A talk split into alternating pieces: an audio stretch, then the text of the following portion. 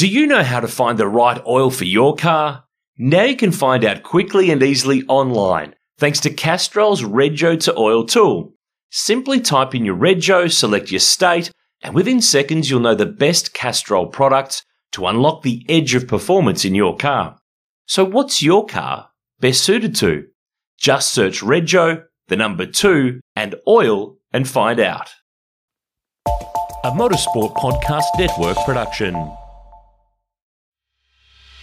G'day everyone, I'm Will Dale and welcome to Repco Bathurst Daily, our special edition of the V8 Sleuth podcast coming to you all week from Mount Panorama during the 2023 Repco Bathurst 1000. Now, before we hook in, just a reminder that you can enjoy a range of content, news, podcasts, videos, competitions, and much more on the Repco Garage website. Visit it now at garage.repco.com.au. Alongside me here on this blustery and chilly Thursday afternoon at Mount Panorama is v8sleuth.com.au website editor Connor O'Brien. And while we had supercars on track today, the big news was off it with a decision on the parity saga that's been the main story in the lead up to the weekend.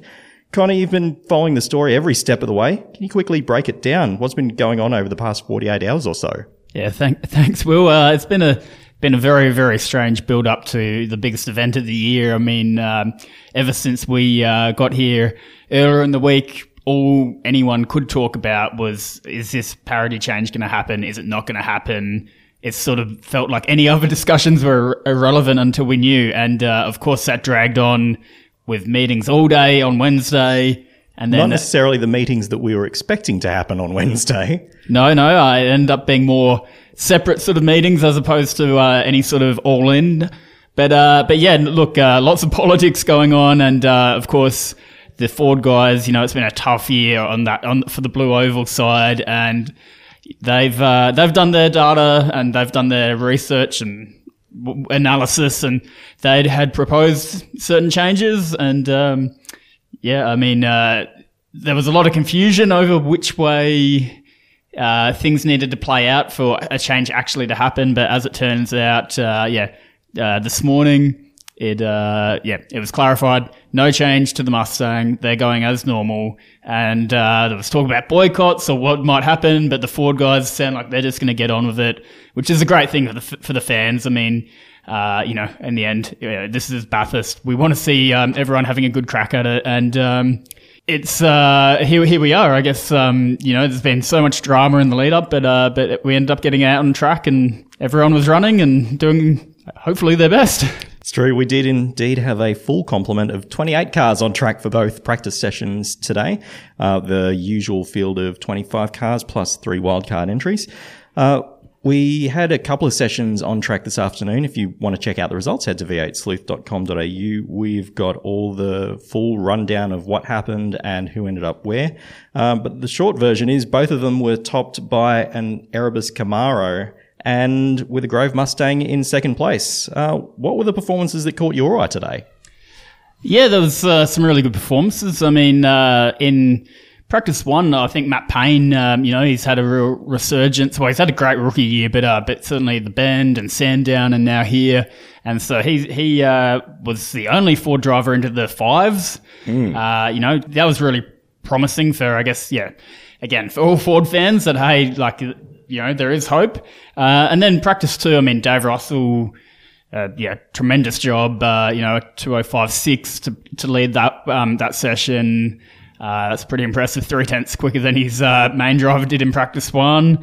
And uh, Kai Allen, I mean, wow. Um, you know, I think everyone sort of already is starting to get an idea that this guy's pretty uh, pretty special. An 18 year old and fourth in practice two, uh, ahead of the guys like Jamie Whincup. So um, and ahead of both the regular DJR yes, cars. Yeah, yeah. The um, number 98 wild card that he'll share with Simona de Silvestro. Yep. So uh, I, I I would be tipping that uh, Kai will be getting the nod for qualifying tomorrow, and uh, excited to see how he goes. And just look beyond that, I mean, there was so much uncertainty around what a good lap time would be here. Mm. Uh, but uh, to be in the 205, well, mid 205s with the co drivers on Thursday, I mean, it's not that far off where we've been before, which, um, you know, some were thinking that would be maybe 205s for pole, but uh, I think we're going to get certainly down into the low 204s. So um, that's pretty cool to see too. Absolutely. And um, the great thing about this year, no talk of sealant after Thursday practice, which um, was the big storyline after the quick times that was set in the sessions 12 months ago.